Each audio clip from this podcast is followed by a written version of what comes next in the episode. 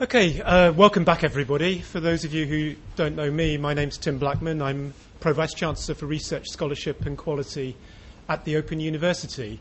And it's my great privilege to be introducing Peter Horrocks, uh, not least because I have to say the World Service is my favourite radio station. And um, frankly, I think it's um, a voice of reason and sanity in this world. Uh, that's how I'd sum it up. Um, Peter's professional achievements can really be um, summarised by his job title, Director Global News at the BBC, responsible for some two and a half thousand journalists across 113 countries for the World Service, for BBC World TV News, for online news, and for BBC Media Action, which is the BBC's international development charity. So, huge range of responsibilities. And, Peter, we're very grateful that you've taken time out of your busy schedule to be with us today. And the floor is yours. Thank you. Thank you very much, Tim. Um, quite a lot of people here are familiar with the World Service as it is now. There are other people who, are, who know, knew the World Service well and less familiar with how it is now. So I thought we'd just start with a, very brief video showing how World Service is in current broadcasting house.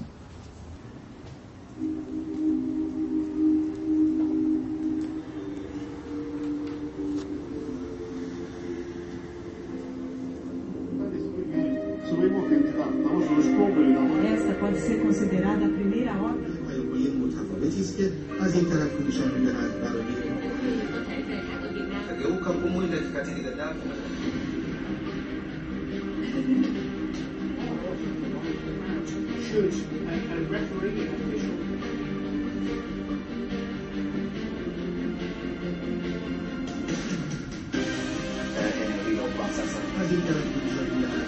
Kogi a hátban, szabad szerint,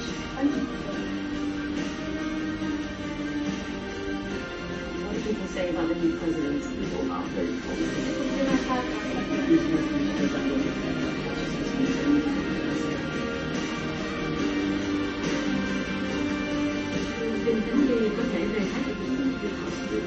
If you're attending today's talk, Theo participant also considered the light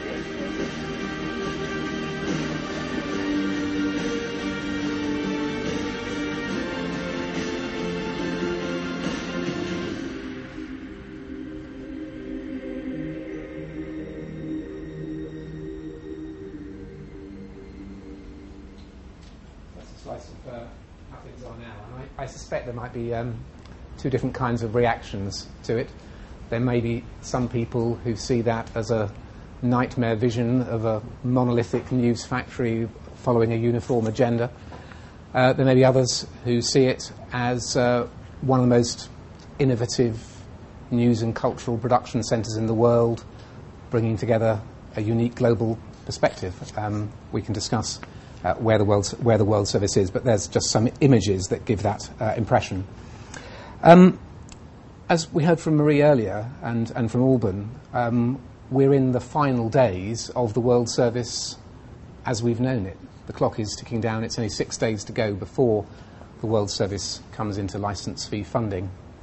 Um, we had the last ever World Service Board meeting yesterday afternoon. Uh, Annabelle Blair, who looks after the governance for World Service, shared with us some uh, artifacts from the, from the archives, um, some extraordinary initials, not all of which we were able to interpret, discussing uh, the great affairs of the day, a sort of ominous reference that the, the FCO has a particular focus on the United States at the moment. You know, it wasn't explained what we, one was supposed to do with that information or what, what it meant. There was also uh, an in-depth debate about whether staff Friday afternoon tea parties were appropriate expenditure or, or, or otherwise.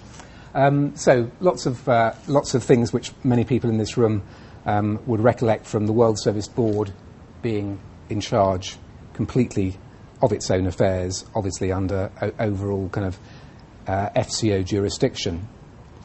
Um, so what's changing with this, uh, with, with this structural change, uh, and what are the advantages of it? Well, I think the most important of those is the greater demonstrable independence of the BBC. Um, it's no longer the case, of course, that there are references in our minutes to what the FCO's view is of international affairs, but the perception amongst some audiences and certain governments that the paymaster being the UK government, the fact that we'll be able to say with confidence that it's the British public that are directly paying for the World Service is something which I think will help in terms of the, uh, the impression of the independence of the BBC. Looking back over the period that I've been director of the World Service, and that's more than five years now, it's certainly not been without its difficulties, difficulties and in particular, three years ago, the tough decisions at the hands of the Foreign Office, um, the comprehensive spending review cuts, which were the most substantial that uh, the World Service ever, ever, ever had. Now, some people uh, talked, in my view, wrongly and, and rather recklessly of the death of the World Service, and we had the difference that Colin outlined between managers and producers, and it was many producers of the World Service who, who had that view. But I can stand here today and talk with pride, particularly towards those of uh, my current, current, members of my team, about how the World Service has come through that really difficult period. And, in my view, preparing the World Service for a really uh, flourishing future. So um, I believe that that death wish tendency is in retreat, at least, at least for now. It may make a, a resurgence. I would, I, would, I would challenge, Marie, your statement that the World Service's future is precarious. I agree that there are questions and there are some uncertainties, but precarious, I would say, is more of a value judgment than an objective judgment that I would uh, expect through impartial World Service journalism. Um, it's clearly something to be debated. So, how is the World Service uh, evolving uh, rather, than, rather than dying? Um, and again, picking up on some of the things from the Cultural Values uh, Project, um, I would say, from what I could read into those value judgments that uh, were uh, presented in that way, that there has been a shift. I think there has been a shift away from Foreign Office determination of our agenda and our approach, and broadly to the other quadrant, the one in the top right, uh, the audience. Definitely some questions about how effectively we meet that challenge and the, and, and, and the competition. Um, and uh, Sir John's comment about the difference between managers and producers. Uh, of course, there are differences of perspective, but I would say that there's a broad contiguity between the view that both the managers of the World Service and its producers now have, and that is focused on audience and a deeper understanding of audience, largely through the quality of the audience insights that we now have on top of the kind of the audience head counting that we've always done, and crucially, the role of digital, which Marie also touched on, as something which helps us to understand what audience uh, information and news requirements are. And I think that's infinitely deeper than it's been in the past because of the capability that there, there, there now is. And I'll, I'll talk about that in a little bit more detail. So, thinking about how things have changed since those really deep cuts, where an impression was created, wrongly but very damagingly, that the World Service was dying. As I say, often some of the World Service's strongest friends who contributed to that. I think it's really crucial, whatever differences people might have about you know, the, um, the, editorial content that we have, the, uh, the advantages and disadvantages of different models of funding, I hope there's something which unites everyone in this room, which is about the importance that the World Service plays, and understanding the way that the World Service has recovered and more than recovered and is resurgent since those cuts from three years ago uh, is something which I think is, in, is incredibly important as we make this, uh, this structural change. So that period over the last few years has probably been the most rapid in the, the World Service's history of change because of audience and technolo- technological change. Shortwave continues to be crucially important, but it is declining fast, and that's an ir- irreversible shift. Television is becoming the main source of news in many of the countries that we serve, and in many markets, internet access has been taking off, initially via desktops, but now uh, more so uh, via mobile. Our audiences are becoming younger. Our audience is not the same demographic as the Radio 4 audience. The world that we're serving is becoming younger, and the audience that we're seeking to appeal to is a particularly a young, an an audience that wants to educate itself, that has aspirations about the world, to understand the world across borders, and we need to be meeting those that young audience's requirements, both with our content and with the types of technology and platforms that we use. And we need to respond to the agendas that they're interested in. And it was, I was delighted to see that the 100 Women Initiative, Liliane Landor, Controller of Languages, is, is here, and she was the leading light um, in, in, uh, in uh, devising that series. It's a very different approach to what a traditional World Service agenda might be considered to be, where conflict, diplomacy, and politics have uh, been the mainstay of the World Services agenda over many years. Those continue to be, and our audience analysis shows that they're still absolutely dominant. But other, other agendas and ways of understanding the world, relating key global trends, the position of women in the world being one of those that is um, crucial to people's lives but is massively underreported by other news organisations, and I think you were right to pick up on its, on its distinctiveness. It was huge, hugely distinctive. So, a change in agenda as well as platform uh, and, and, technology. Competition, uh, Sarah Gibson was right to say that the real competition that we face is local. It'll be too uh, time consuming to go into all of that. The global uh, competition that we face is, uh, I, I, believe, reasonably well known, but is more intense than I believe than most people imagine. The scale of investment of the Chinese, for instance, into CCTV through the billions of dollars a year that they're spending uh, is extraordinary. Al Jazeera, Russia Today, and others, and so on. And then the competition, as I say, in local markets. Afghanistan now has 80 terrestrial television stations. So the fact that the World Service is still so strong in its radio offer, and we've now launched Pashto television through managing to scrimp and save. We now have a bulletin in Pashto which was received with extraordinary acclaim in, in, Af- in Afghanistan. So we took that um, reduction in funding from the FCO on the chin. Uh, we weren't d- downcast or stagnant. We used it as a spur to innovation, and crucially, we had bigger cuts than we needed to to meet the funding challenge from the World Service in order to be able to reinvest in things like Pashto television, on new investments in television in Africa, in Pakistan, and India, India, and so on. You saw Broadcasting House.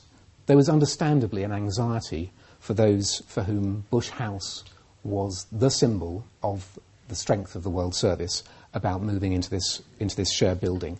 But it's provided the, the kind of technological facilities that you saw on the film, but also, crucially, it's provided an ability for the BBC World Service to benefit from the wider BBC in terms of the content, in terms of the influences with the colleagues making documentaries and, and, and music for the domestic services, and most importantly, for the World Service to be able to offer to the UK public and to the UK audience, who from next Tuesday will be our funders, and I'll, I'll, I'll return to that. So I was enormously appreciative and full of praise for the way that the teams said goodbye to Bush House in an appropriate and, and, and, positive spirit about what had been achieved over the 70 years there. But the spirit of moving forward and reinventing ourselves was, absolute, was absolutely key. So let's look at some of the, some of the, some of the changes that have been, that have been made. I'll, ra- I'll, I'll run through these uh, fairly briefly. World Service English has been revamped. We've got new programming, the newsroom, business matters, and I'll turn to some other uh, examples of innovation in our English, English output. Uh, one of the strongest of those um, is the new BBC Trending. Uh, this is a radio programme on World Service in English. It's also a blog, it's a website, and it's also creating videos. And what it's doing is taking suggestions, tips, insights from all of the language services and from BBC monitoring. It's not just saying, this is what's popular in social media around the world. There are plenty of websites that do that. It's trying to understand societies around the world and why things are proving popular and interesting. It uh, gives us insights ahead of formal news. So, in the long run up to the, the Ukraine story, our first indication of the strength of support uh, that there was was through the trending team using social analytics spotting that the Euromaidan hashtag in Ukraine was trending and that there was an intention to political protest there before the protesters had, had, had, had actually gathered. Um, and although I think there may well be some ways in which um, BBC's digital content is not succeeding in engagement, and I as, as, as ambitious about increasing engagement as, as, as anyone.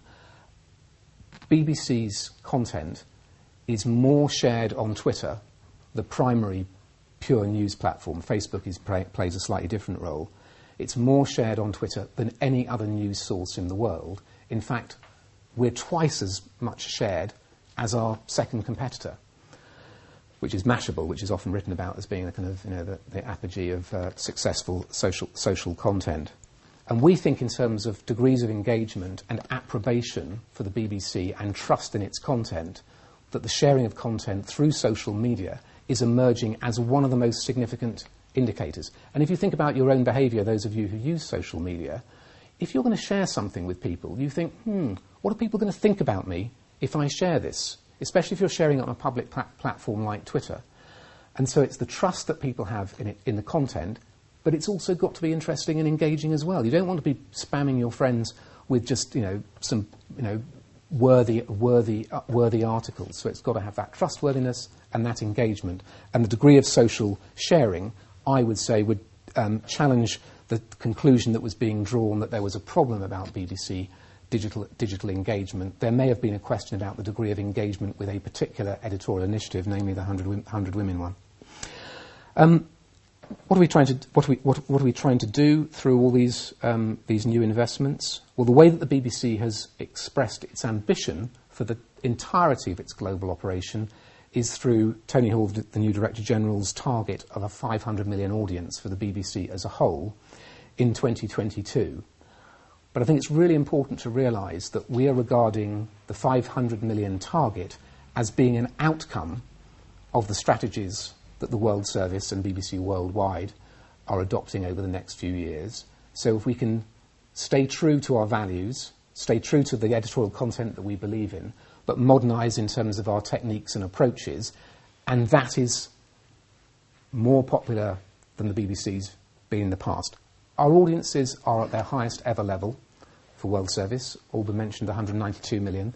The figure for the global services as a whole, including BBC World News and BBC.com, is 256 million, over a quarter of a billion. That was never achieved in any of the previous eras of the World Service, but we believe that that can grow. We'll have to offset the continued fall in shortwave, but the investments that are being made are a, a key step towards that. Those are being enabled by the decision that the BBC executive and trust have made to invest more in World Service from next Tuesday than the Foreign Office currently, um, uh, currently invests. So I believe the World Service from the 1st of April is factually, it's going to be better funded. Um, it's going to be more central to the BBC and it's going to be more independent as well. Um, we're innovating uh, in radio, although shortwave is under pressure.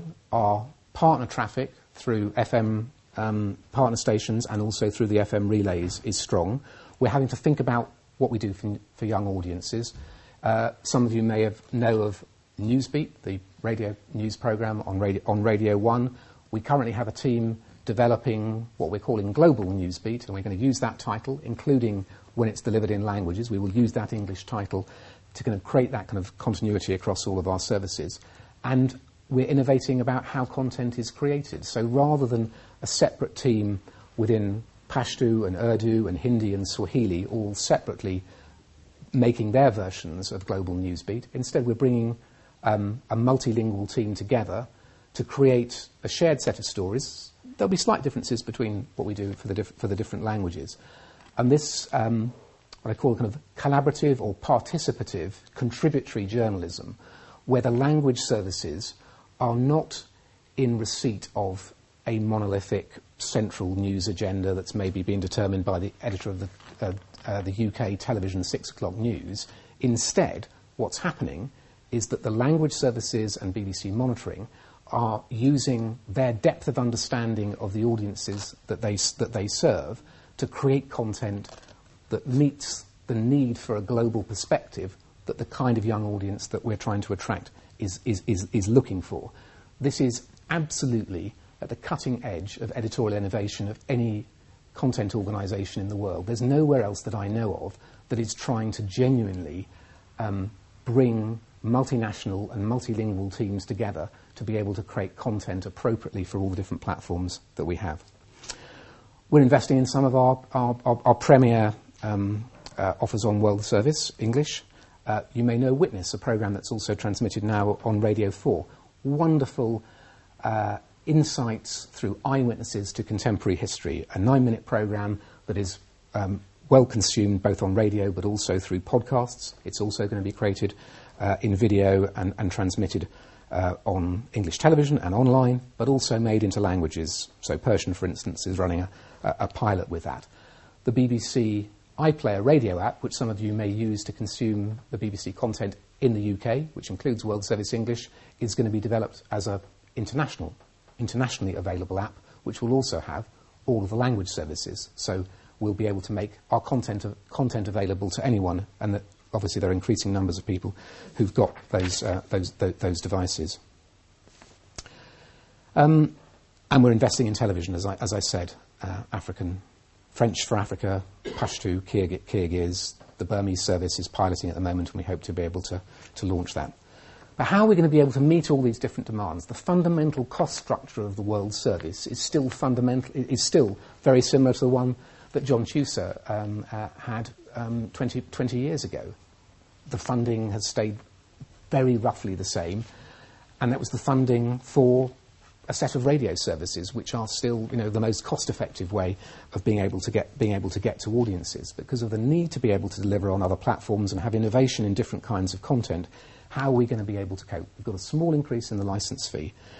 We've been asked, told rather, both by the Foreign Office and by the BBC Trust, to raise uh, to increase our commercial, commercial income. We already make uh, income, for instance, in the United States through the distribution of our content. We've started having advertising on three of our language service websites and also on one relay in Berlin in English. We have permission to extend, where we believe there's a business case to do so, onto all of our services, except for anything that's um, broadcast into the UK. Uh, and we also have permission to seek sponsorship for our content both from commercial sources and non-commercial philanthropic uh, sources. And you may know BBC Media Action has also been already been referenced. BBC Media Action creates a substantial amount of content on World Service airwaves already, supported by Department for International Development and also by a range of other appropriate philanthropic uh, and grant-giving uh, in- in institutions. Um, understandably and rightly, questions have been raised about whether taking other sources of funding will undermine audiences' impressions of BBC's editorial, editorial integrity. Our audience research shows conclusively that what audiences look for from the BBC is the quality of the content. They are less concerned about its non commercial nature. That is rightly a perception of the BBC that is held very firmly by audiences in the UK because of the non commercial nature. But for more than 20 years, BBC World News which after all is the biggest BBC service internationally, has been funded through advertising and has produced content absolutely to the same standards uh, as the rest of the global news operations. So it's not surprising that the audience are already comfortable with different sources, sources of funding. We need to approach that carefully and to, and, to, and to implement it with real, dex, with real dexterity, but by sharing the expertise that we already have from BBC Media Action and from our commercial news operation, we believe it's possible to do that. It also means that it's going to open us up to a variety of different partnerships, and we're going to focus on partnership in a, in a different way. Uh, so, UK cultural organisations, uh, academic institutions, the Open University. I've been talking this, this afternoon to Tim about the ways in which the BBC and the Open University, the higher education sector overall, can collaborate to take UK knowledge to the world in the same way as we take news to the world. And I share um, Graham's concern about the withdrawal of the World Service from some of its cultural output. It is more costly. That's the main reason why it happened. But we know that cultural and educational content as a complement to news is something which audiences are looking, are, are looking for, and we intend to reinstate as much of that as possible. Some of it will be funded by these news, by these news sources. It's easier and more appropriate to get sponsorship in relation to non-news. In fact, it's not we're not allowed to take sponsorship in relation to news or, news, news or current, current affairs. Um, last sort of um, main, main section relates to this structural change and what does the case for the how does the world case for the world service and the value of the world service alter as a result of this structural change? Well, I think that what the World Service stands for is clearer and stronger um, than it has been under the Foreign Office. In, in fact, there was always a, there was always a kind of a compunction um, about actually saying what the World Service was for, because what the Foreign Office thought it was for, and what the World Service and its you know, the people who believed in it thought it was for, that didn't kind of ever kind of quite meet. And so, classic kind of British you know, muddling through, no one wrote it down. You know, it just was the world, was the World Service. And as Colin said, you know, it stood for lots of different things for many people. But the new operating licence, which the BBC Trust and Lord Williams, the international trustee, is here and is going to be on the panel in a moment, says it's a real fantastic clarion call. The editorial agenda of the World Service should provide a global perspective on the world, not one based on any national or commercial interest. And that not based on any national interest clearly refers, uh, references both the UK government and any other, and any other government. And I think that degree of stated independence and that our global perspective is what we deliver to all audiences. And crucially, that global perspective now delivered to UK audiences as well. So the fear that I know lies behind many of the reservations that people in this room have expressed over many years about the direction of travel for the World Service, the incorporation into the wider BBC and the licence fee funding, that somehow that would be the dilution, the absorption into a kind of monolithic editorial framework. Instead, what we intend to do, and you hold us to this, is that the global perspective, which is the defining characteristic of the new, the modern world service, is not just going to be delivered to international audiences, but is also and is now being delivered to UK audiences with greater force and clarity and, and inspiration than was the case in the past.